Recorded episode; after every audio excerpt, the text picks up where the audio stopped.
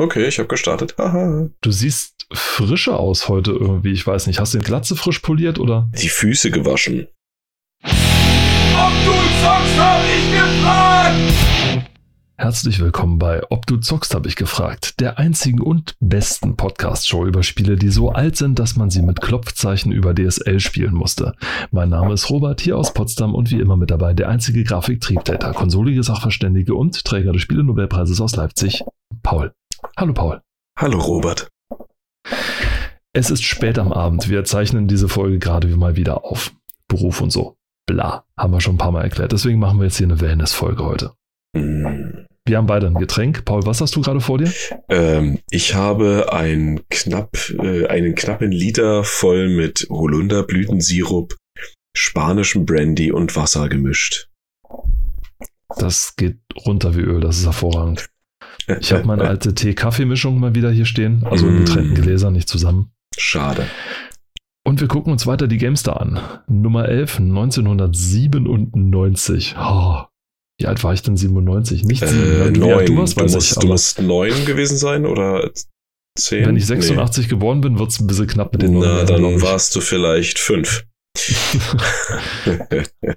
Nein, wenn du sechsundachtzig. Da sieht man, da sieht man warum, warum, da sieht man, warum Paul aus wahrscheinlich aus politischen Gründen eine, einen, einen, den Doktortitel Mathematik dann doch ausgeschlagen hat. Ja, ja, natürlich. Also es war schlimm. Nein, elf müsstest du gewesen sein. Das äh, habe ich dann auch errechnet. Ja, ja. Ich war sieben tatsächlich. Ja. Nicht schlecht, nicht schlecht. Ja, aber muss mir erstmal einer nachmachen. Das musste erstmal einer nachmachen. Ja.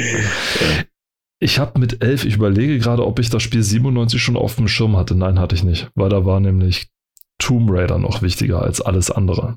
Weil das, mhm. Beziehungsweise siebenundneunzig war noch nicht mal Tomb Raider wichtig. siebenundneunzig war wichtiger Sonic auf dem Mega Drive, mhm, obwohl, ja, das auch schon, schon, schon, obwohl ja. das auch schon Asbach war zu dem ja. Zeitpunkt.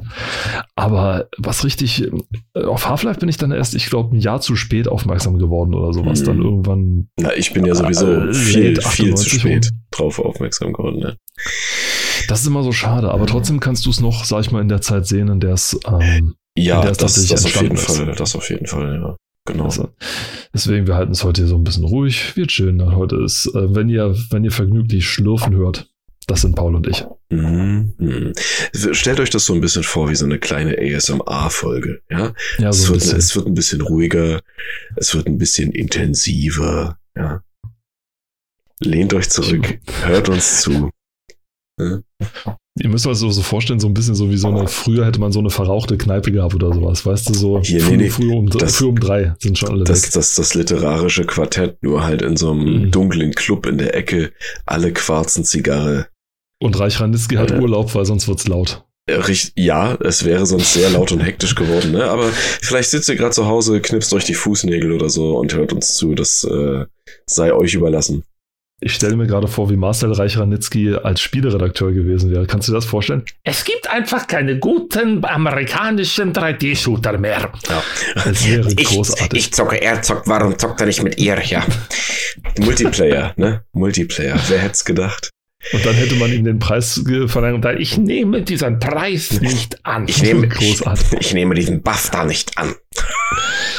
Ehrlich. Wenn ihr jetzt verwirrt seid, weil ihr Marcel Reich-Ranitzky nicht mehr kennt, das ist okay. Ja, das ist auch schon, der ist auch schon tot. Ja, ne, das also, ist, ist ja egal, ob er lebt oder tot ist. Er, ist, er wäre meine, halt so oder so recht alt. Ne? Er wäre so, er war ja schon ja, recht er war, alt. Er war tatsächlich. Ne? Also mal, da kann man wirklich von einem Urgestein reden. Ja. Und von einem, der der es ganz, der es wissen wollte. Und der also, es gewusst hat. Also von den, also von den Nazis verfolgt zu werden, Familienmitglieder in der äh, Shoah zu verlieren mhm. und dann aber in genau dieses Land zurückzukehren, um dessen Sprache zu beherrschen und mhm. dessen Literatur mhm. zu kritisieren. Mhm. Muss man wollen. Muss man, Muss man wollen und können, und er hat gewollt und er hat gekonnt. Also, und er hat das richtig gut gekonnt. Auf das jeden Fall. Darf man hier mal nicht äh, verlieren. Was ja. wir auch gut können, sind Spiele spielen. Ja, Mensch, da kam der Bogen wieder. ja, ja, ich, ich versuche dir immer wieder deinen dein, dein, dein, dein Thron als, als Überleitungsmeister sozusagen ah, streitig ja. zu machen. Ich schaffe es nicht ganz, weil du haust halt immer Manchmal, noch mal, ja, ja. Also weil ich immer, hab... wenn ich denke, ich habe das Niveau jetzt äh, komplett tiefer gelegt, kommst du ja. und gräbst einen Tunnel drunter. Das Na, ist klar. aber ja, es ist unwahrscheinlich, ne? Also unwahrscheinlich. Ich mache es selten, aber dafür umso heftiger. Wir haben in Folge, ich weiß nicht, äh, ich glaube dreißig oder so oder so, irgendwann schon mal über Half-Life gesprochen. Lang und breit Ach, und ausufernd. Immer, immer mal wieder, ne? Also es taucht immer ja wieder. immer wieder auf, ne? Weil die Magazine, die wir uns so ranziehen, sind ja größtenteils, nee, aber die sind ja größtenteils aus aus einer gewissen Spanne oder aus einem Jahrzehnt, kann man sagen, mhm. im Schnitt, ja. Und da taucht das natürlich öfter auf, ne? Ist ja das klar. Das liegt einfach daran, das liegt auch einfach daran, weil ich mir kein Magazin von zweitausendzwei nehmen würde, würde weil das so modern klingt, ich, obwohl schon zwanzig Jahre her ist. Ich, ich, sag, ich sag auch mal so, würden wir uns dann mal Magazinen widmen, die ein Jahrzehnt davor erschienen sind, ja, dann würde Half-Life gar nicht auftauchen. Das ist richtig. Wenn ich Heinrich Lehnhardt ja. glauben soll, dann war im Hardware-Test von dem Magazin zehn Jahre davor, also siebenundachtzig, ja. da waren nicht Monitore-Tests das große Ding bei der Hardware, sondern Druckertests. Ja, Drucker waren doch der heiße Scheiß. Drucker waren der heiße ja. Scheiß, nicht Monitore. Ja, Drucker weil waren geil. Nicht nur Büros dann Drucker haben konnten, sondern auch Leute daheim. Aber die waren ja, ja. auch riesig groß trotzdem noch. Also von Für daheim. zweitausend Mark. Naja. Wer will und hat, der kann. West. Westmark. Wobei, muss man noch dazu sagen. Auch noch. Ei. Nein, muss man noch groß was über Half-Life sagen. Ich meine, hier in einer sehr, sehr, sehr frühen oh, Alpha-Version. Ja, sehr ich, früh.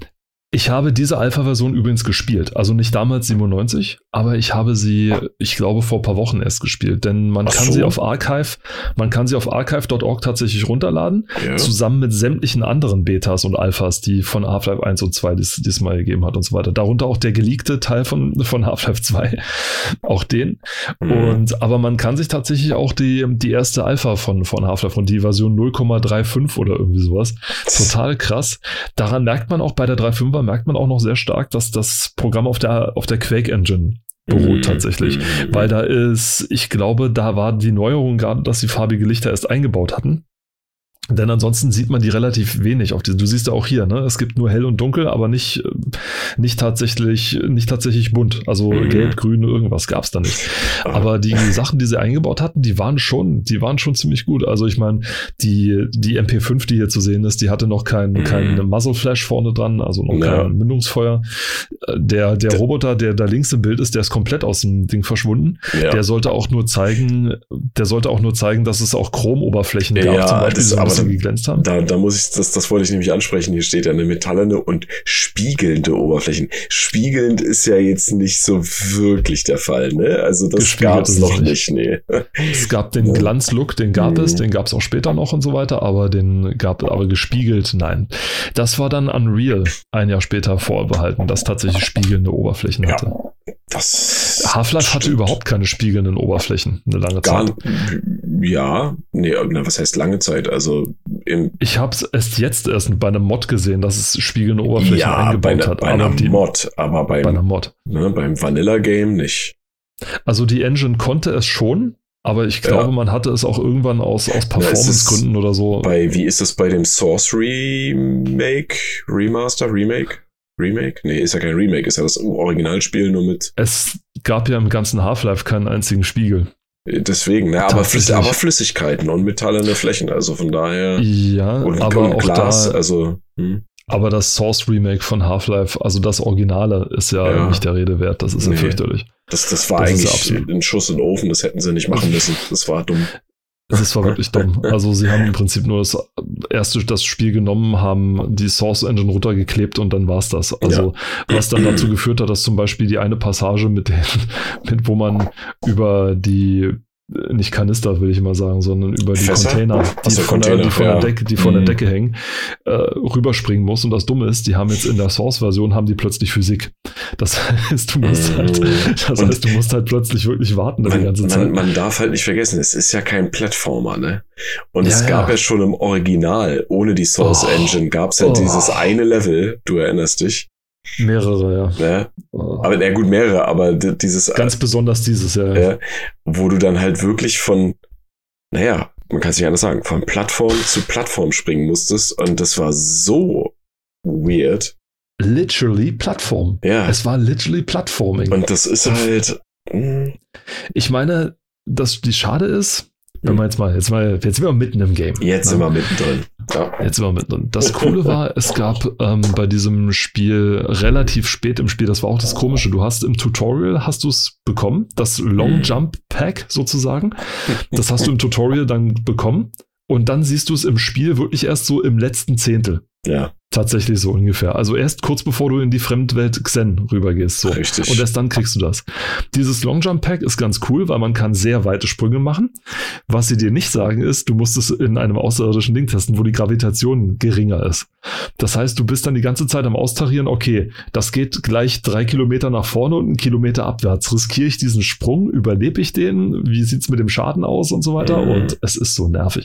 Vor allem ist es so ein, so ein Bruch, so ein richtiger Bruch plötzlich. Das ist, als wenn du Game of Thrones guckst und es ist super spannend und plötzlich wird es eine Detektivserie. Ich meine, wenn das eine gute Detektivserie ist, dann können wir ja. das, dann können wir drüber reden. Aber das Problem ist, es war ja auch kein gutes Platforming. Und Valve hat ja später auch gesagt, es war einfach das Problem, es ging ihnen die Zeit aus.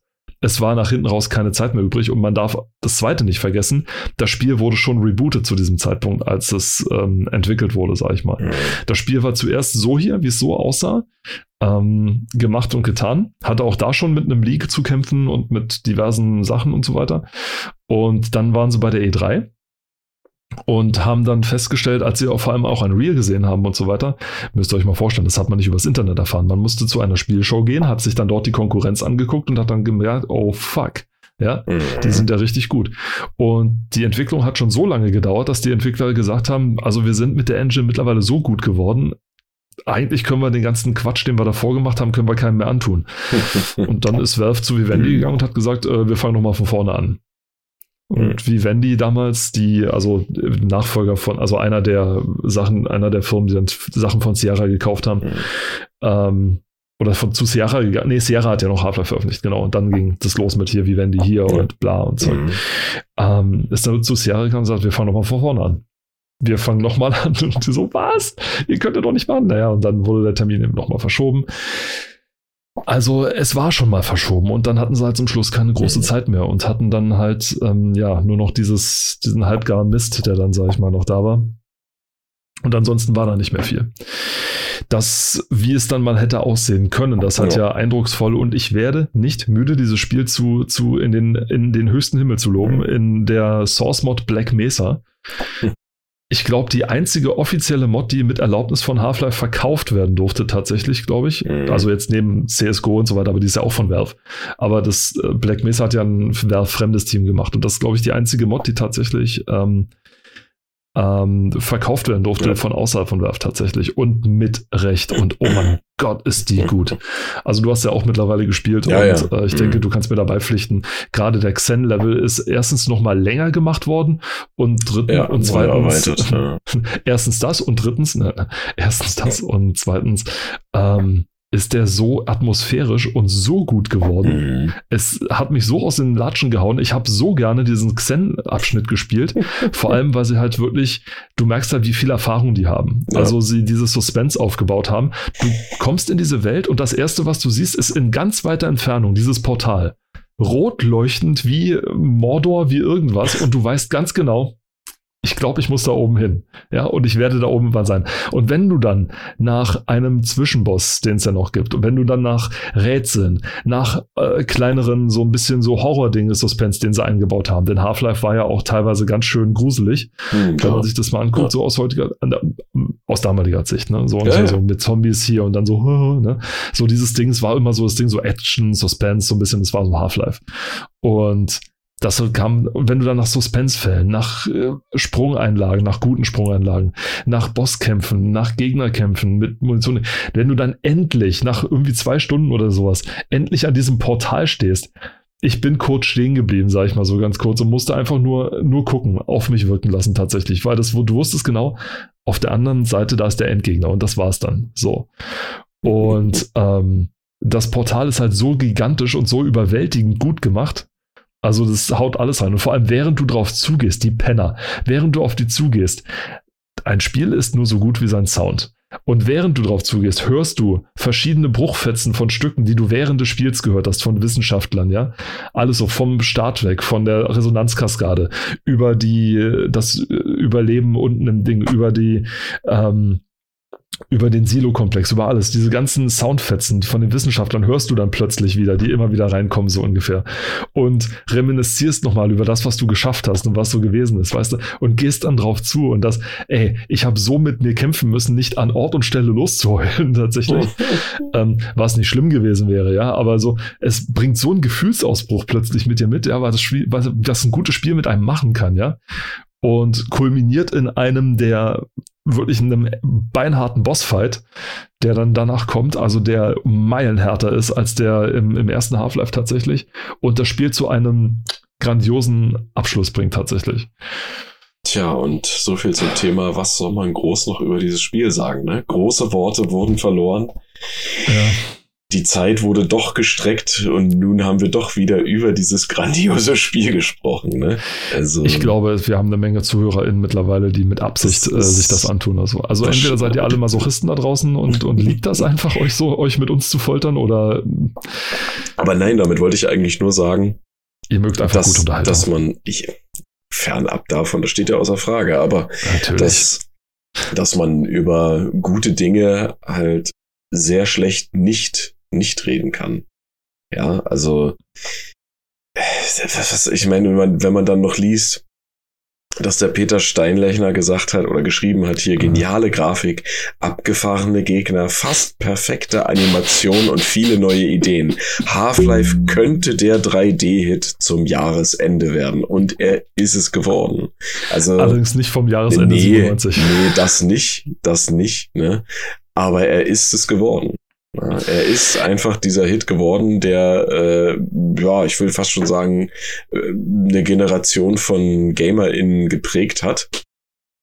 Ja, und was, was Half-Life erschaffen hat und was alles auf Half-Life beruht, ja, ähm, ist schon gigantisch. Ja, also Game of the Year in fünfzig Publikationen. Ja, also zu Recht, ja, zu Recht. Counter-Strike alleine, Team Fortress. Ja. Wobei eine ganze Firma wie Valve in den ja, Himmel gehoben. Ich meine, wobei, wobei ja. Counter-Strike ja nochmal so viel größer geworden ist als äh, die Team, als Team Fortress, meine ich. Ne? Also als ja, ja. Also ähm, das ist, ich meine, was von Team Fortress gibt es zwei Teile und von Counter-Strike gibt es wie viel? Vier, fünf mit dem äh, Singleplayer-Ableger Condition Zero. Ich glaube, es wurde bis eins Punkt acht entwickelt, obwohl die meisten mal den Version nee, nee, nee, ich meine, da, ich meine dann auch noch weiter, also C S G O und dann C S Source. Ja. Dann gab es den Source-Ableger und dann gab es den Go-Ableger. Ja. Und dann gab es ja noch mal Condition Zero. Das ist der Singleplayer-Ableger, genau, ja. Der nicht so schlecht ist übrigens. Also ich hab den nee, tatsächlich, ich habe den, ich hab den mehrmals gespielt, mehrfach, weil äh, der ist wirklich gut gemacht. Also so als äh, quasi das Counter-Strike-Universum äh, mit einer mit einer Story, aber natürlich ein bisschen mehr actionlastig äh, im Sinne von, es ist jetzt keine ernsthafte Story. Ne? Sie ist halt auch so ein bisschen an den Haaren herbeigezogen. Aber das Spiel an sich ist gut gemacht, es ist gut geskriptet. Also es gibt gute geskriptete Events und äh, auch das Setting ist cool gemacht, ne? Die Umgebung. Ich find's gut, ich find's echt gut. Tatsächlich, ja. Also kann man sich definitiv angucken. Und ich meine, man kriegt es, ja. glaube ich, im, im Pack zusammen mit, ach, mit, klar, mit wenn ja. man Go kauft und was weiß ich was. Das, also, ja, ach, da gibt es alles Mögliche. Das ist Steam, Steam hat's, deswegen guckt es euch mal an. Es ist immer noch ganz witzig, kann man immer noch spielen. Ich möchte mit dir auch mal gerne zusammen Half-Life D K spielen, was nämlich, glaube ich, der einzige mm. klassische Half-Life-Teil, den ich nicht gespielt habe, weil man den ja. nämlich nur im Koop spielen kann. Mm. Ich glaube, es gibt mittlerweile eine Mod, wie man sie alleine spielen kann, aber es ist ja witzlos. Ja, ja, klar. Ja, das können wir gerne mal machen. Bestimmt lustig, genau. Ja. Finde ich gut. Gehen wir weiter. Nämlich zu dem Spiel, was meiner Grafikkarte, meiner Riva T N T damals beilag. Riva T N T eins für die Klugscheißer da draußen. Mit rasend schnellen vierundsechzig äh, Megabyte Arbeitsspeicher. Tatsächlich. Ja, yeah, vierundsechzig Megabyte. Das war viel. Also das war damals gigantisch. War das viel, ja. Das war gigantisch und vor allem für die Effekte, die, also man hat den aber auch gebraucht, weil für die, für die unfassbaren Effekte hier, also wir reden hier von Bump Mapping, ja, Also für scheinbar äh, Struktur und Oberfläche auf ansonsten komplett flachen Texturen. Mhm. Wir reden hier von Alpha-Blending, also durchsichtige Effekte. Ist das, wenn ein Alpha-Männchen sich mit einem Zeta-Männchen verbindet? Ist das dann Alpha-Blending? Ja. Der war mit Absicht schlecht gewählt. Gut, äh, wir reden hier von äh,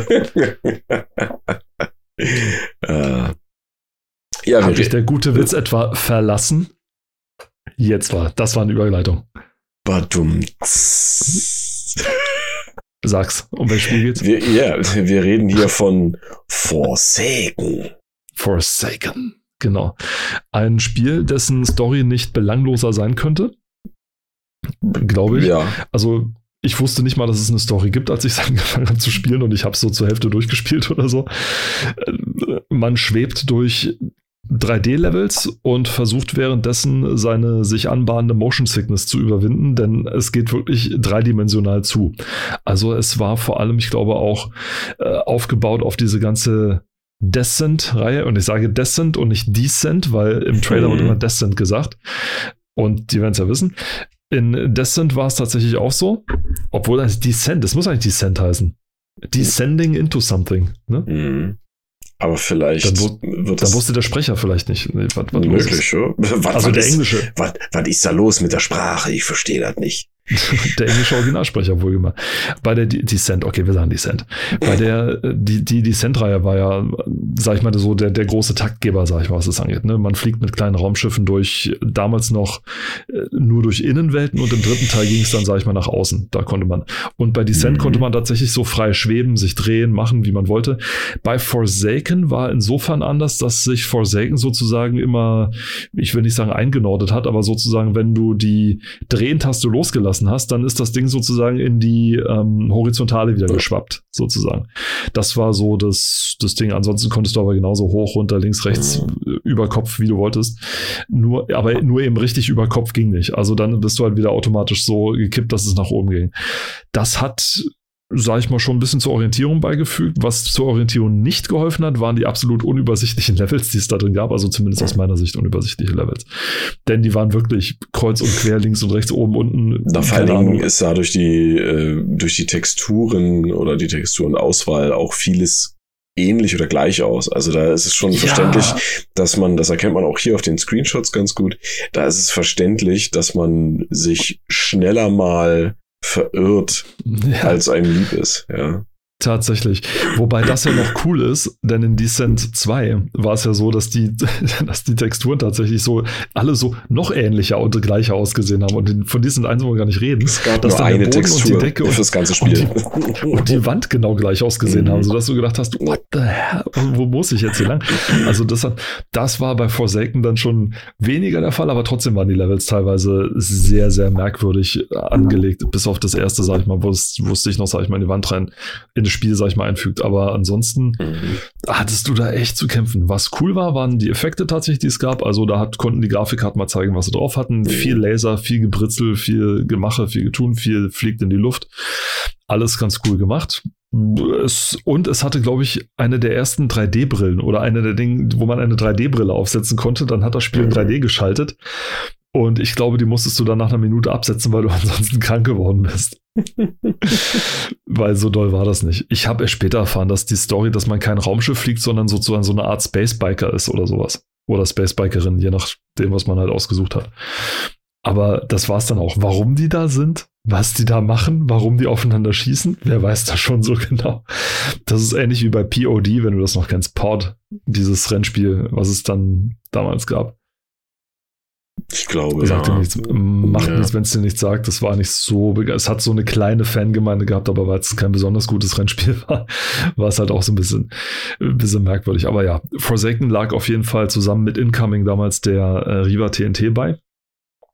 Weil es halt die so Grafikblender sind, und Forsaken ist ein mhm. Grafikblender, ja. Viel Bums, viel tolle Screenshots, aber das war's dann auch. Und ansonsten ist bei dem Spiel nicht viel los. Genau wie ja. bei Incoming übrigens auch. Also da war dann auch nicht sehr viel, weil das Und dann gab es ja noch die Version für den Nintendo vierundsechzig, und die war grafisch dann noch mal ein bisschen schlechter. Also von daher, grober aufgelöst wahrscheinlich auch noch, ne, oder? Ja, ja, na klar. Ja, du hattest ja nur eine festgesetzte Auflösung, die du zum, äh, zur Verfügung hattest. Von daher. Ja. Das ist ja scheußlich. Also kann man sich nicht antun eigentlich. Also da sollte man, vor allen Dingen, weil da auch die Steuerung mit dem, äh, mit dem Controller vom N vierundsechzig ein bisschen arg schlecht war. Aber ich habe ja schon in einer vor zwei Folgen, nee, vor drei Folgen oder was, habe ich da mal über den N vierundsechzig-Controller etwas mehr hergezogen. Ja. Da muss ich jetzt nicht weiter drauf eingehen. Ihr könnt Paul gerne eine E-Mail schreiben unter paul at eastyboys dot com und könnt ihn da gerne mal mehr dazu fragen, wenn ihr was dazu wissen möchtet. Ich schicke euch auch Bilder. Von dem Controller oder von dir? Wie ich den Controller gegen die Wand schmeiße. Ah, in dieser berühmten Action. Ja, genau. Fantastisch. Ja, ja, jetzt haben wir eine Seite weiter, FIFA genau, achtundneunzig. Kann ich so viel allerdings nichts dazu sagen, weil ich FIFA siebenundneunzig, siebenundneunzig nur gespielt hatte mm. und neunundneunzig. Der achtundneunziger ist an mir vorbeigegangen. Genauso wie dann die Frankreich achtundneunzig Variante tatsächlich, also wo E A schon damals sagen konnte, wie unfassbar abzocken man, man Geld Leute kann. Geil. Ja, also man, man kauft quasi FIFA achtundneunzig mit allen, mit allen Mannschaften und den Nationalmannschaften und dann kauft man sich nochmal Frankreich achtundneunzig mit den Teams und den aktualisierten Teams der Frankreich E M, da die achtundneunzig da war. Ja, kann man machen. Muss man nicht. Muss aber, man definitiv nicht, aber natürlich. Wenn man unbedingt jeden, das, den, auch nur den allerletzten Cent das, rausholen das, möchte. Ich meine, das Beste, was hier steht, ist tatsächlich auf dem, neben dem untersten Screenshot, hochdetaillierte detaillierte Gesichtstexturen ermöglichen unterschiedlichste Spielertypen. Die sehen alle tot aus. Und er rechts, er rechts sieht tatsächlich aus wie der äh, Protagonist aus Daikatana. Ja, wirklich wahr. Stimmt. Tatsächlich. Haben sie einfach geklaut. Ist ja geil. Vor allen Dingen der links daneben ist das, wie alt soll denn dieser Fußballspieler sein? Ich weiß es nicht. Aber ich meine... Hochauflösend stimmt schon im Vergleich zu siebenundneunzig. Aber das ist eine ziemlich tief hängende Frucht, sag ich mal. So, mm. das, ist, das ist ein sehr, sehr tiefes Level. Die wächst im Boden mehr, diese Frucht. Ja. Das ist wirklich wahr. Das ist eigentlich, das ist eigentlich ein Radieschen. Ja? Also das ist jetzt nicht, nicht so schwer, darüber zu springen. Aber gut, wir, wir sind ja auch immer noch bei, im, äh, bei neunzehnhundertsiebenundneunzig im Oktober. Das heißt, da ist noch einiges möglich. Mm. Longbow zwei. Als nächstes ein Spiel von Janes tatsächlich oder von äh, Janes Simulator, nee, auch von Electronic Arts. Also da steht immer nur der Hersteller, naja. Mhm. Die hieß, das hieß immer hier irgendwie Janes Longbow und Janes ja, Longbow steht, zwei. Steht doch hier, unter dem Janes-Label veröffentlichte Electronic Arts bisher ja. ausnahmslos gute Simulationen. Wer ähm, jetzt verwirrt ist, wer diese Jane ist. Janes ist eine in, in Fliegerkreisen in Amerika so, so eine Art Fliegerhandbuch oder sowas, also für Piloten und so weiter. Das ist so, dass das, ähm, so eine technische Dokumentation dafür, die halt sehr ausführlich ist. Und da gibt es auch immer noch eine für die Militärinteressierten so eine wöchentliche, monatliche, weiß ich gar nicht so genau, Veröffentlichung mit was so in der Militärwelt gerade neu ist. Auch Janes Weekly, die gibt's auch. Und ähm, Janes waren bei den P C-Spielen dann meistens immer so die Spiele, wo wirklich alles bis auf die letzte Schraube genau simuliert ist. Also absolute Simulationsmonster gewesen. Die hatten auch diverse Ableger von, von Flugsimulationen und von äh, hier Jets mit, mit Jet und alles. Ich muss sagen, ich fand die Hubschrauber immer einen Ticken interessanter. Muss ich sagen, von den Flugsimulationen. Mhm. Jets sind cool, ja, mit rumfliegen, mhm. mit hier Looping machen, Ding und bla und dann hier so. Aber nicht so dynamisch? Ich weiß, äh, ich weiß nicht, also Hubschrauber sind halt so sind halt so interessanter, weil du halt wirklich zum Beispiel mit dem Gelände fliegen musst zum Beispiel. Also es mhm. verlangt, sag ich mal, in der Hinsicht mehr Bodenpersonaldenken von dir ab, weil du genauso mhm. mit Tarnung arbeiten musst, weil du genauso mit Deckung arbeiten musst, musst du in, in, in bei Jets halt relativ wenig. Also außer du fliegst halt so tief, dass du hinter den Bergkuppen plötzlich hervor denkst, ja, aber trotzdem kann ja, man nicht meilenweit hören, ja. Bei Hubschraubern hast du noch so ein bisschen eine Chance, sag ich mal. Ja, also. ja. Und dann, also vor allem, dass die halt so, so wirklich vielseitig einsetzbar sind. Ne? Das hat man dann auch zum Beispiel bei Hind, bei Hind fünfundneunzig dann auch gesehen. Mhm. Man konnte nicht nur Ziele abschießen, man konnte auch Bodenpersonal holen, man konnte welches absetzen, man konnte Aufklärungsflüge fliegen. Also diese Vielseitigkeit, die ist halt, die machten halt diese Mission dafür sehr interessant. Und die, wo die ähm, Flugzeuge und die Strahlenflugzeuge halt aufgrund ihrer Geschwindigkeit einfach nicht so einsetzbar sind, sondern ja. immer nur für einen ganz bestimmten Zweck und so weiter. Deswegen fand ich Hubschrauber immer so ein, für mich persönlich mal einen Tacken interessanter noch, sag ich mal. Also wenn ich die Wahl hätte zwischen äh, Jetflugzeug fliegen und Hubschraub fliegen, dann und äh, Hubschraub. Hubschraub. Schrapp, Schrapp, Schrapp. Und äh, den und ein Schrapp, Schrapp fliegen, dann habe ich den Schrapp, Schrapp geflogen. Mhm. Weil da gibt's hier auch den Flügelmann. Da, den gibt's ja überall, den Wingman. Hier steht Flügelmann. Ja, den Flügelmann Wingman. Und noch ein GameStar-Interview mit Andy Hollis. Genau. Ich, ich darf den immer nicht vergessen mit Larry Holland verwechseln. Den gab es ja auch. Der hat damit aber nichts zu tun. Larry Holland war bei LucasArts und hat da auch Simula- hat aber auch Flugsimulationen und Space-Simulationen entwickelt. Der hat, glaube ich, X-Wing versus TIE Fighter und so weiter hat der entwickelt.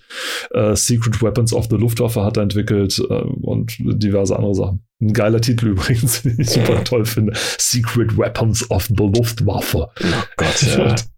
Und ich werde nicht müde drüber zu lachen, wie die Amerikaner das wahrscheinlich auch sprechen. Total falsch wahrscheinlich. Nun ja, sei es drum. Luftwaffe. Ich habe, glaube ich, Longbow zwei tatsächlich irgendwann mal gespielt, aber... Da bin ich raus. Da bin ich tatsächlich raus. Es ist tatsächlich simulationstechnisch sehr, sehr, sehr... sehr simulationslastig, sagen wir mal so. Die Grafik damals super geil, also darf man so, so nicht vergessen. Also die war für siebenundneunzig, sah die klasse aus. Also sieht, kann man sich sogar heute noch angucken, weil die halt relativ grobkörnig ist, sage ich mal so. Und deswegen nicht so dieses bilinear Filtering, was man später hatte. So dieses, du erinnerst dich, wo dann alles so... einfach nur wie Matschepampe aussieht, da hattest du halt noch ein bisschen Zeichnung ja. im, im, im Terrain drin und so. Das heißt, es sah eher aus, als wenn du über eine als wenn du eine Landkarte, sag ich mal, über, über ein paar Huckel gelegt hättest oder sowas. Ja. Und dann und dann hast du das halt gesehen und so weiter. Gut, gehen wir eins weiter. Da, ja, das können wir, eigentlich gleich, über, ja, können wir eigentlich gleich überspringen, ne? Aber da, können wir nicht gleich überspringen, denn gespielt habe hab ich es auch nicht. Aber es ist ja trotzdem, es ist trotzdem aus demselben Hause. Es ist einfach mich, so. Ja, ja. ja? Ich frage mich aber nur gerade, wo ich jetzt den Titel sehe. F fünfzehn. Es geht ja. um F fünfzehn, steht hier so. Wo ich gerade so dann denke, ähm, die F sechzehn, F fünfzehn, F zweiundzwanzig, die waren ja zu dem Zeitpunkt alle schon draußen und schon seit langem eingesetzt. Ich frage mich manchmal so, wie dieses, wie entscheidet man sich, okay, wir nehmen die F fünfzehn. Also warum gerade die? Warum nicht die F sechzehn? Warum nicht die F zweiundzwanzig? Ja, vielleicht, warum gerade die, die? Vielleicht einfach die, äh, weil die auch einfach iconic war. Also ich meine, die, man nimmt ja nur, äh, bei solchen Simulationen nimmt man ja nur äh, Geräte, in dem Fall, ich bezeichne jetzt einfach mal diesen Jet als Gerät, die, Gerät. der Gerät, der Gerät ist immer vor der Krieg in Einsatzgebiet.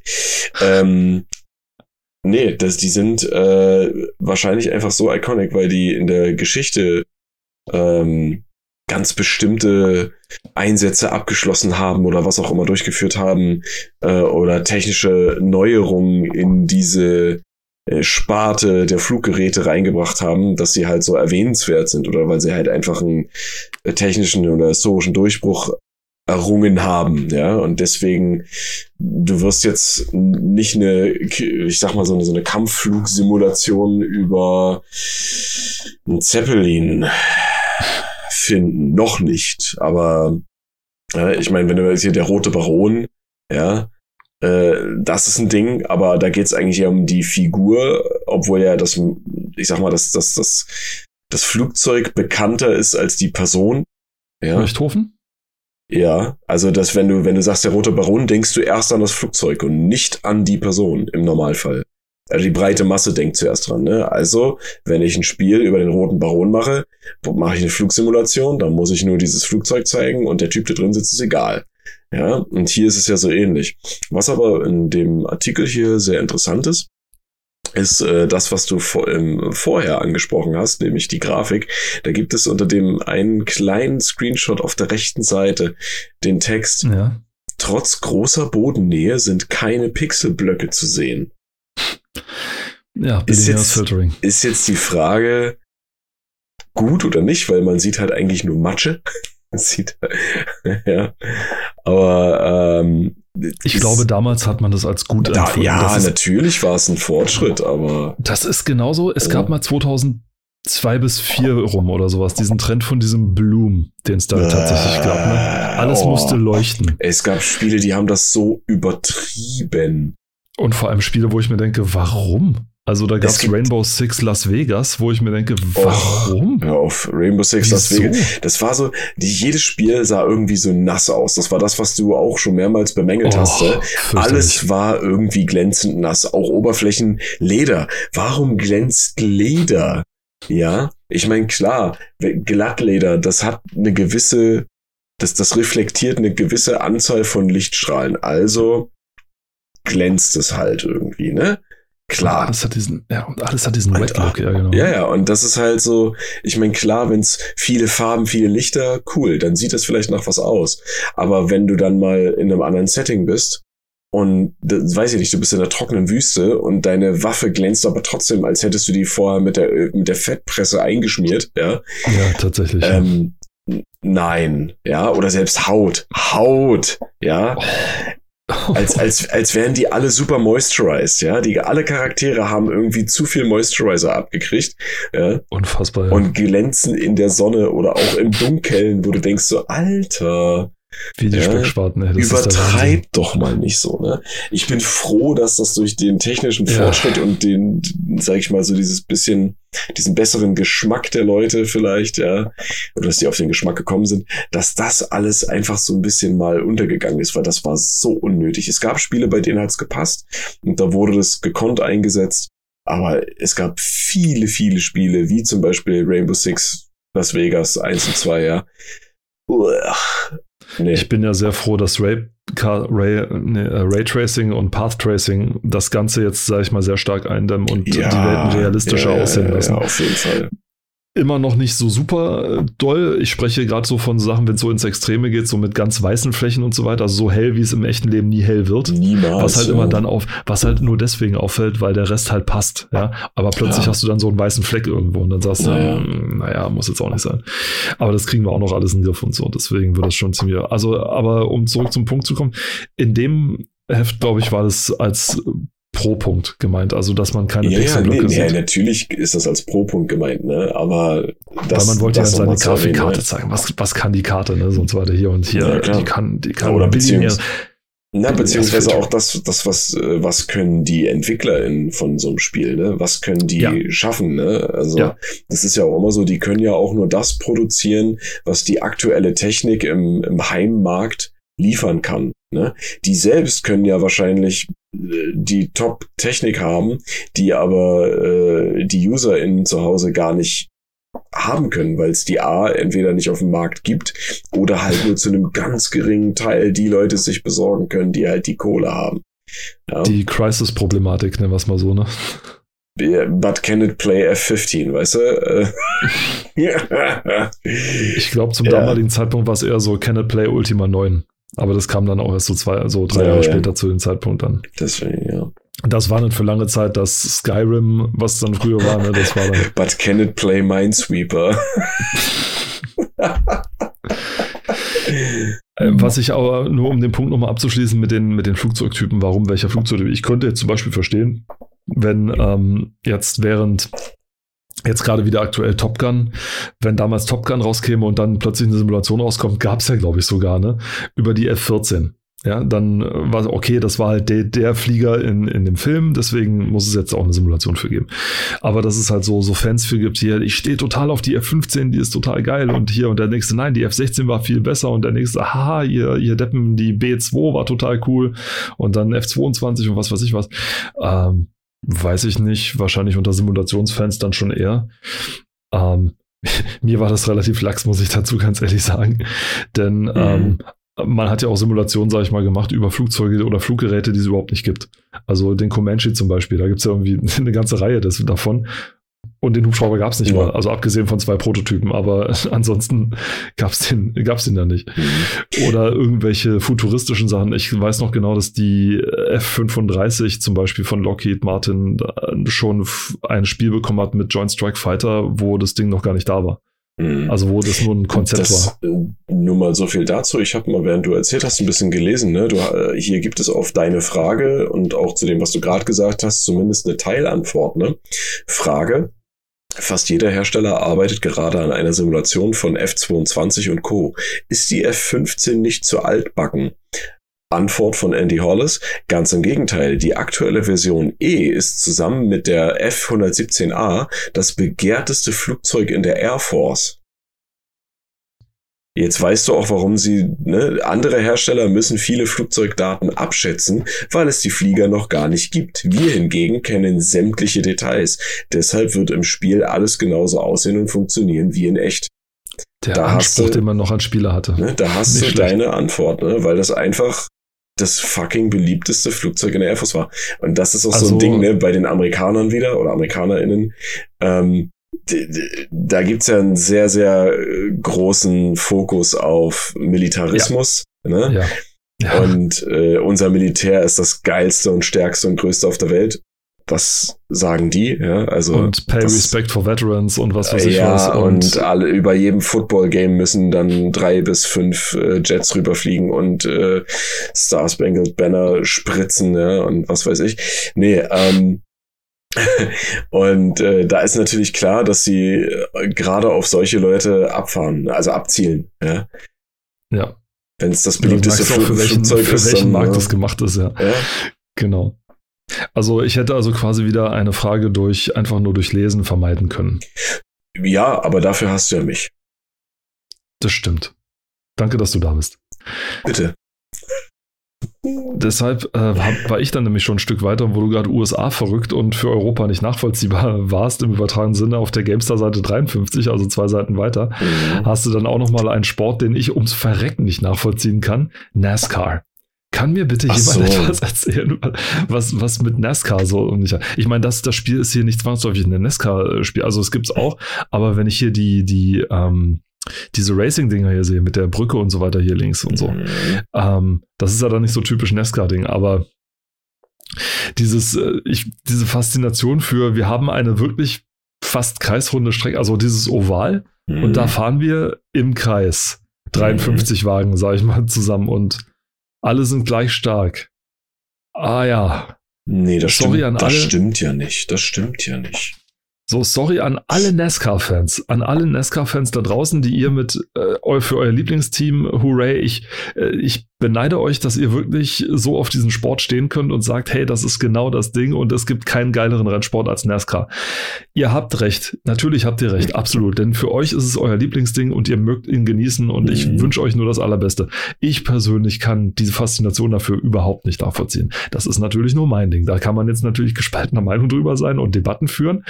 Äh, bei mir kommt erschwerend hinzu, dass ich Rennsportarten generell eher so ein bisschen suboptimal finde. Äh, ich spiele allerdings Rennspiele sehr gerne, muss man dazu sagen, weil das für mich sind Rennspiele so eine Art von geschickt verstecktem Geschicklichkeitsspiel. In dem Sinne, mhm. weil du ja ne, immer geschickt ja. um Kurven rum musst und genau richtig abschätzen musst, wann welche Bremse und so. Ähm, aber von der Grafik her sieht das schon nicht schlecht aus. So ein bisschen. Also wirklich ja, leicht altbacken, so ein bisschen, es, aber. Es ist bunt. Ja. Jetzt wird es bunt. Vielleicht nur noch, wofür NASCAR steht. Steht für National Association for Stock Car Auto Racing. Mhm. Ich habe den harten Verdacht, dass das Wort NASCAR vor der Abkürzung kam. Also, dass irgendeiner gesagt hat, NASCAR klingt doch geil, oder? Und dann so alle, ja, und wofür steht das? Weiß ich nicht, das finden wir jetzt in unserer gemeinsamen Kaffeesession raus. Stockcar, warte mal, Stockcar. Das war bei Stefan Rathmar, es gab auch hier die, die T V Total Stockcar Challenge. Oder ja, oder nee, ich überlege gerade, wofür das in dem Fall stehen könnte, weil es ist, ja. Autos von der Stange? Also nicht groß. Das wäre... Vielleicht ist es so. Autos von der Stange. Ja, ich nehme, äh, was, was haben Sie auch? Haben Sie auch einen mit dreihundert P S? Ja, kann ich den mal probieren? Nee, der ist, der ist mir doch ein bisschen zu hart, ne? Ich will zweihundertfünfzig vielleicht. Sie sehen mir eher aus wie ein zweihundertachtziger, ja? Also wenn dreihundert Ihnen zu hart ist, aber zweihundertachtzig. Kommen wir zur nächsten Seite. Populous drei. Das ähm, dritte Kommen. Ja. Hier noch mit dem Untertitel The Third Coming, später dann abgeändert, als ihnen könnte, aufgefallen ist, wie doof das klingt. Könnte eigentlich war, ein Untertitel von äh, Le- Leisure Suit Larry sein. Leisure Suit Larry neun, The Third Coming. Whatever, aber ne, das könnte eher so ein Ding von, von dem sein. Egal. Sie haben den Titel umgeändert, so viel dazu. Also das Spiel ja. hieß, als es dann rauskam, The Beginning, tatsächlich. Was totaler Quatsch ist, weil begonnen wurde da überhaupt nichts. Sondern es war die dritte Iteration von einstmals Peter Molyneux äh, großartigem Spiel Populous, das er damals mit seiner Firma Bullfrog entwickelt hat, den zweiten Teil dann natürlich auch. Und den dritten Teil, da war er schon nicht mehr dabei. Tatsächlich. Also da war er dann schon weg. Da hat er schon mit Lionhead äh, Black and White angefangen zu entwickeln. Und ähm, weiß ich zufällig, weil ich habe jetzt schon wieder Kim Justice äh, lange Folge. Das ist ein dreieinhalb Stunden Monster. Das muss man sich halt einfach immer mal wieder geben. Am Und Stück. Wie sonst soll ich denn? Und äh, dieses Wissen kommt ja nicht von, von ungefähr, ja. Also man muss halt ein bisschen investieren und sich auch mal eine dreieinhalbstündige Doku mindestens zehn, fünfzehn Mal anhören. Zum Bleistift, ja. Zum Bleistift. Mal. Und dann weiß man eben auch, dass Populous drei hier ja noch von Hersteller Bullfrog, und hier stimmt's nicht. Das ist nämlich gar nicht wahr. Denn zu dem Zeitpunkt war nämlich E A schon wieder der, Pl- der Publisher. Also hier stimmt Bullfrog als tatsächlich als Hersteller, ja. aber E A hat's gesponsert. Also E A hat äh, Dingens, ne? Ja. Hat's bezahlt. So. Das war nämlich so die Sache, warum es so so uninspiriert war, sage ich mal, im Gegensatz zu den ersten beiden Teilen, sage ich mal. Denn hier kam jetzt nicht mehr so viel Großes hinzu, sage ich sag mal so. Denn ähm, da, die Landschaft war veränderbar, ja, wenn man es so will. Ich habe die Demo damals nur gespielt und habe damals zum allerersten Mal was von Populous überhaupt gehört.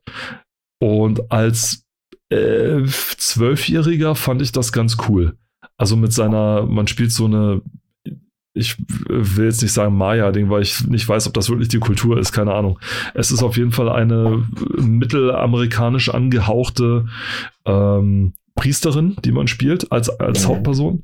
Also und hier als, Scha- kann man, als Schamanin bezeichnet. Also hier als Schamanin mhm. bezeichnet, aber mhm. wenn man so die, die Masken sieht und die Dinge und so weiter, mhm. dann ähm, scheint es, sag ich mal, so diesem Mittelamerikanischen eher so, so zu, zu entspringen. Ähm, und ähm, die Zaubersprüche aussprechen kann. Nicht nur aussprechen, die auch damit zaubern kann und damit ihr Volk unterstützen kann zum Beispiel. Also sie kann zum Beispiel über, eine, über einen, einen See oder Teich oder sowas kann mhm. sie eine Landflucht sozusagen bauen. Es gibt später das äh, Ding, dass man sozusagen einen Vulkan zaubern kann, dann bricht er in der Mitte des Dorfes aus und das konnte man im ersten Teil tatsächlich auch schon, aber hier natürlich hat man ihn richtig wachsen sehen, sage ich mal so. Mhm. Denn das, der erste Teil hat, lief irgendwie mit fünf Frames oder sowas pro Sekunde, keine Ahnung. Und der, ich glaube, den Apokalypse-Spruch gab es dann hier auch schon, auch wieder oder auch noch. Das war dann der, den man hat, den hat man ausgesprochen und dann wurden alle, alle Figuren von Gegnern in einen In, in, ähm, in ein Loch geworfen sozusagen und dann haben sie dann gekämpft, bis alle tot sind und nur noch eine übrig ist. Das war, äh, das hatten sie bei Populous mit reingebracht, um zu verhindern, dass die Matches zu lange dauern. Weil bei den Testspielen beim ersten Populous, die haben das so oft Test gespielt, dass die so gut darin geworden sind, dass die sich die Matches stundenlang hin, hingezogen haben. Und um das zu vermeiden, haben sie dann einfach diesen Zauberspruch gemacht, so, end it, jetzt ist vorbei, jetzt, okay, jetzt machen wir Apokalypse-Zauber und jetzt kommen wir alle zusammen, jetzt, wir erzwingen sozusagen eine Lösung. Und so endeten dann die meisten Matches dann im Hause Bullfrog tatsächlich. In einer Zeit, als der Programmierer Sean Cooper neben neben einem stillgelegten Kamin programmiert hat, während äh, dort Tauben in den Tauben reingekackt haben und der am Tagesende, als er erzählt, den, das ganze Bein voller Taubenscheiße hat. Lecker. Ja, ja, die Dinge, die, die man damals so, ist, ist immer so, ich finde das immer so faszinierend, was für ein wilder Westen, sag ich mal, damals Spielentwicklung war, ja, so, so in den neunziger, frühen neunziger noch, ja. Und hier war es ja schon fast etabliert, also ja. Da kam Populous drei raus und ja, waren Titel. Also heute hat man mit dem Teil eher Probleme, weil die Grafik spielt nicht mehr so richtig mit. Also es ist vor allem noch so dieses Gewinsel hier mit drei D F X und dann doch Direct mhm. drei D und äh, das ist so, mit dem Rapper geht's ganz gut.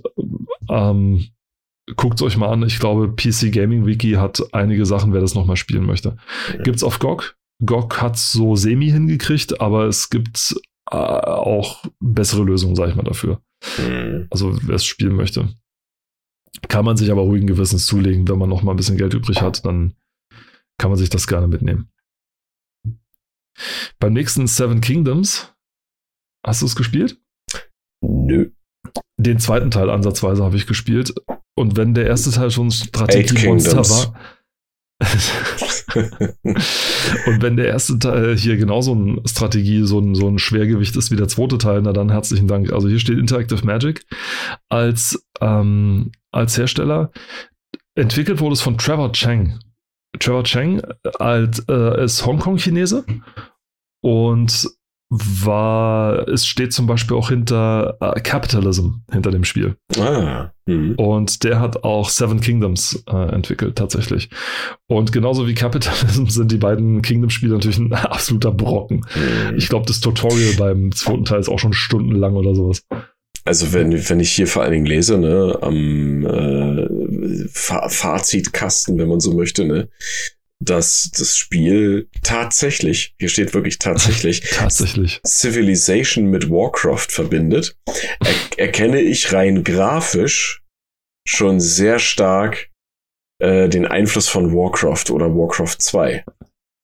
Ja, weil die, dieser Blickwinkel und die Darstellung der Gebäude und Figuren ist halt arg nah dran an, an Warcraft. Es ist echt krass. Ich muss mich höchstens nur mal kurz korrigieren. Trevor Chan mit N hinten. Nicht Chan ah. mit G, sondern Chan. Trevor Chan heißt er. Trevor Chan. Ja. Als das nächste Spiel Mayday können wir, glaube ich, überspringen, weil das habe ich I noch nie know. gehört. I don't know. Das sieht aus wie ein äh, Command and Conquer-Klon. Die, die, Mayday, die Mayday-Fans gerade, oh, die töten uns schon wieder. Command and Conquer hat geklaut bei Mayday. Von Boris Games. Boris Games, cool. Die Bekannten, die bekannt sind für Mayday. Und äh, S O S. Und, uh, ja, danach darüber musste ich jetzt gerade eine Sekunde nachdenken, bis ich den verstanden hatte, ganz ehrlich. Aber du hast es dann doch hinbekommen. Und ja. äh, damit ja. kommen wir jetzt zur Sonderfolge dieses Mal, bevor ich euch zwei Stunden also Fakten über Abys Odyssey. Also ich meine, ga- ganz ehrlich, das ist ja jetzt im Prinzip auch schon wieder deine Folge. Äh, ich kann mich ja auch weiterhin zurücklehnen und dich einfach erzählen lassen, weil ich meine, über das Spiel hast du auch schon häufig gesprochen. Viel zu viel. Ähm, aber es ist wie mit Half-Life, weil über gute Dinge kann, kann man, man halt einfach sprechen. viel sprechen, ne? Weil du es nicht gespielt hast, glaube ich, hast du erzählt, oder? Na doch, teilweise, aber halt nicht komplett, ne? Was teilweise? Also nur den Anfang? Na, ich hab's, ich hab's nicht durchgespielt. Also ich bin, äh, ich hab an, ich weiß gar nicht, ob ich das beim letzten Mal genau auch so gesagt habe, aber ich habe äh, das Spiel selber ja nicht besessen. Also ich habe das bei einem, bei einem Kumpel gespielt. Und da hatte ich halt nicht so die Zeit, irgendwie stundenlang mich hinzusetzen und dann da äh, groß einzutauchen. Ja, also ich habe gerade, ich, Entschuldigung, ähm, ich habe gerade recherchiert, Entschuldigung, sorry, ich habe gerade recherchiert und ich, ich hasse es, wenn ich recht habe. Ich habe gerade nur Boris Games gesucht und es ist wirklich ihr einziges Spiel gewesen. Ah. Sie haben wirklich nur dieses eine Spiel gemacht, Mayday, Doppelpunkt Conflict Earth. Ich meine, vielleicht da war der, der Titel war wahrscheinlich dann äh, Foreshadowing. Also äh, das lag aber, glaube ich, auch daran, weil der Publisher, vielleicht erinnerst du dich auch an diesen Pleitegeier Joe Wood. Äh, ne, ja, ja Ple- was heißt Pleitegeier? Ich meine, Joe Wood äh, war ja nicht schlecht. Aber war nicht schlecht, bis zu einem gewissen Punkt, wo sie dann pleite gegangen sind und alle mit sich gerissen haben. Äh, ja, also die Schwabenländle. Ple- Ach, das ist ja. so Schwabenländle. So ah, ja, aber tatsächlich ja, hat, Bo- ja, aber tatsächlich ja, hat Boris, Boris Games nur ein einziges Spiel rausgebracht ja, im dann, Jahr zweitausend. Also da, dann sollte man sich das vielleicht mal angucken und äh, schauen, ob Boris Games was Gutes gemacht hat. Tja, deswegen, ich werde jetzt auch nicht viel mehr über Abys Odyssey sagen. Ich, ich möchte dir gerne zugestehen, dass du auch einen Sprachanteil in dieser Folge haben darfst. Äh, ja, hatte ich, ich, hatte ich ja schon. ja, guten Tag, Robert. Und dann war plötzlich nur noch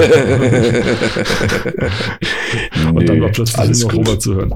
Deswegen können wir, glaube ich, N H L auch groß überspringen, weil es aber halt, N H L, das ist doch genau mein, ach nee, doch nicht, N H L, naja, ich N F L ich dachte, gewesen, du guckst dich jetzt als der größte N H L-Fan hoch drei, der alle nee. Spieler kennt, alle Seasons, alle Playoffs und was weiß ich was, gehen vorbei an diesem großartigen Gruppenfoto hier, was man damals bestimmt total cool gefand hat. Das war Alter, Kinder. Wie viele Seiten sind denn das zu N H L? Liebe, Ki- liebe Kinder, in den neunzigern war es vollkommen in Ordnung, dass man Daumen nach oben auf Fotos gezeigt hat. Und dass man getragen wurde von anderen Leuten. Oh Gott.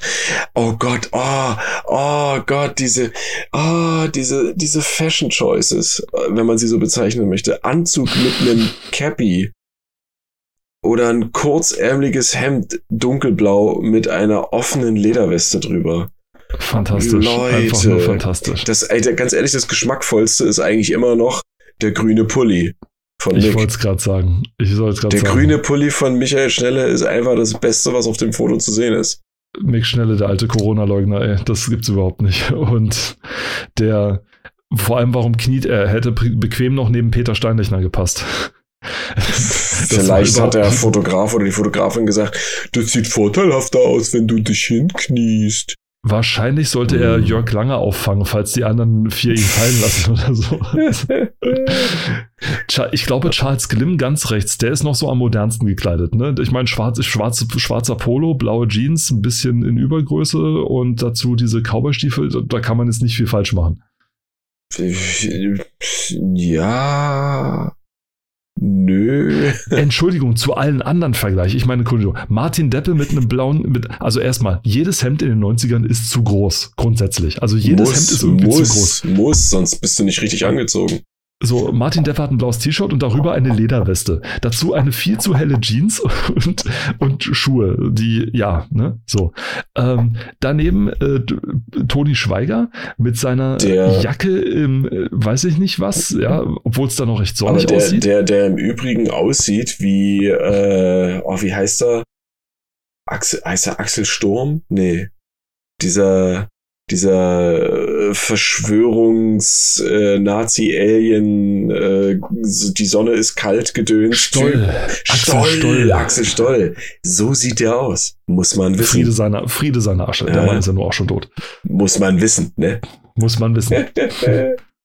Ich, wir, wir dürfen alles gar nicht hier wiederholen, was der alles für Wörter rausgehauen hat, weil sonst ist die Folge aber so schnell von vom Ding ist wieder runter. Naja, nee, also das, wir sagen ja jetzt hier, ne, nicht, äh, wir, wir erzählen von ihm. Ja, ich weiß schon, dass äh, theoretisch das Zitatrecht auf unserer Seite ist, aber trotzdem, der Algorithmus ist gegen uns, deswegen ist das ein Problem. Denn so lange, wie das dauert, dann das wieder hochzusetzen, äh, ich weiß nicht. Dann Michael Galuschka. Gesundheit. Damals Michael Galuschka, der heißt heute ja anders. Ich habe den Namen mal vergessen. Wie, der, ach, was, der heißt anders? Arndt oder, ja, der hat geheiratet und... Äh, ah, ach so, okay. Mhm.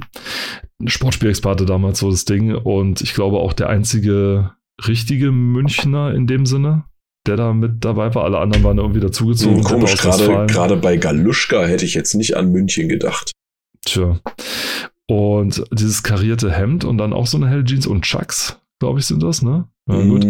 Kann sein, ja. Und dann Peter und Steinlechner, Peter Steinlechner, der wunderbar vormacht, was Ey, kann man alles... Aber ganz ehrlich, er sieht aus, als würde er dir ein Auto verkaufen wollen, ne? Mit diesem Cappy. Am besten ist das noch ein Cappy von, von dem äh, Ort, wo er arbeitet, ne? Von dem Autohaus. Und der verkauft dir dann äh, ein Honda Civic als Porsche. Vor allem, du musst den dir mal heute ansehen. Ich meine, er, er schreibt ja für Möchte Golem. ich das? Ja. Er ist ganz gut gealtert, muss man okay, sagen. Okay, also, dann ist ja gut. Ach, er ist für, für Golem. Okay, cool. Ja, und hat ähm, auch seinen Sachverstand, sag ich mal, behalten und seine. Ähm, er war nie ein schlechter Redakteur, er ist nie irgendwie. Betonung liegt auf Verstand. Aber auf jeden Fall ist, erst war er nie ein schlechter ja. Redakteur und war halt immer so ein ganz guter Action-Experte. Und vor allem, das waren halt noch so richtige Nerds damals, weißt du? Gerade so er und so. Wenn du so die ganzen anderen Dinger gesehen hast, dann hast du gedacht, jawohl, du testest Computerspiele, das glaube ich dir sofort, ja. Fantastisch. Ja, und dann, äh, ja, Mick Schnelle. Mit seinem leuchtend grünen Pulli. Nee, aber ohne Mist, das ist tatsächlich so, dass, dass ich meine, gerade vielleicht auch, weil es so heraussticht, aber das ist das einzig richtig gute Kleidungsstück und passende Outfit hier. Ich meine, ja, doch, bitte. Tatsächlich. Tragt mehr, grü- tragt mehr grüne Pullis, Leute. Tragt mehr grüne Pullis. Unbedingt. Denn dann geht es ja direkt auch mit Steinlichner los. Da siehst du ihn auch ein bisschen größer, denn die Rubriken wurden damals immer mit Passbildern oh, diese eingeläutert. Oh. Yeah, yeah. Weißt du, da, wie er da aussieht? Hast du The Office geguckt, das amerikanische Remake von dem britischen Original? Ähm, ja, also ich habe so ein paar... An wen erinnert er dich? Dwight Schrute, die rechte Hand des, äh, des Chefs. Oh. Er sieht aus wie Dwight Schrute. Nur halt irgendwie ein bisschen jünger, wie so ein kleiner Junge Dwight Schrute. Oh shit, ja. Oh, ja. Ich habe da noch so ein paar Haare übrig. Was machen wir damit? Ah, kämm die einfach über die Stirn nach vorne. Das sieht immer da, da, da, da ah, flippen ja, die ja, jetzt ja, aus, wenn die das sehen, weißt du, das ist... Na, aber in die andere Richtung, ja. Ja, schreiend in die andere Richtung. Nein, so also jetzt kein, kein, kein, kein, äh, Body- oder Outfit-Shaming. Es ist halt einfach, es gibt so dieses, dieses klischeehafte, bestimmte Sachen aus einer bestimmten Ära gehören verboten und... Da nehmen wir uns nicht aus. Also, also uns die Fotos angucken, es, es gibt aus, es gibt aus den achtzigern Sachen, die äh, fa- fashionmäßig oder auch was Frisuren und so weiter angeht, ne? die, die einfach, die gehen einfach gar nicht. Obwohl ja einige Sachen wieder im Kommen sind. Das ist aber über die Jahrzehnte, Jahrhunderte immer wieder so, über die Jahrtausende, dass alte Sachen wieder neu entdeckt werden und von irgendjemandem als Trend deklariert werden und dann kommt es wieder. Das ist einfach so. Das ist wie ein Gesetz, ja. Und ich, es gibt auch sicherlich Leute, die sowas heutzutage wieder tragen, ja, oder die das so ähnlich machen, nur halt gewollt und also gewollt im Sinne von, die zielen schon genau darauf ab, dass es dann auch gut aussieht, ja, und das ist nicht so... Die zielen äh, darauf ab, dass die Leute wissen, dass es neunziger aussehen soll. Richtig, also die, die wollen so diesen, diesen äh, Retro-Vintage- äh, Punkt kitzeln in den Leuten, ja, und das, das gelingt den meisten ja auch, ne, und das, ist, das kommt halt wieder und ah, es gibt Sachen, die sind einfach, ne, abgesehen mal von dem individuellen Geschmack der Leute, aber das, oh, es gibt Sachen, die müssen einfach nicht sein. Bevor wir die Folge hier abschließen, wollte ich dich nur mal, noch mal schnell vorleiten auf die Seite fünfundneunzig. Guck oh dir mal Gott, da fünfundneunzig, auf der Seite, du bist ja... Auf, also nicht die P D F-Seite, sondern die GameStar-Seite fünfundneunzig, ne, und also der Test so, zu oh. Dark Reign. Der dann Test zu Dark Reign. Ich mal finden, die Seite. Das ist die P D F-Seite siebenundfünfzig. Ja, dann sag mir doch das, weil äh, so, ja, hier, da sind wir. Dann bist du ja nicht verwirrt.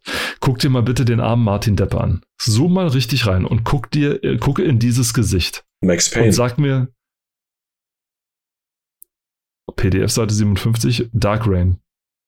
P D F-Seite siebenundfünfzig, ja. Ja. Das ist, das, das, das ist bei mir äh, die GameStar-Seite fünfundneunzig. Ja, und da ist Dark Reign ja zu sehen. Okay, was hast du gerade mit Max Payne gesagt? Nein, er sieht aus wie Max Payne. Oh.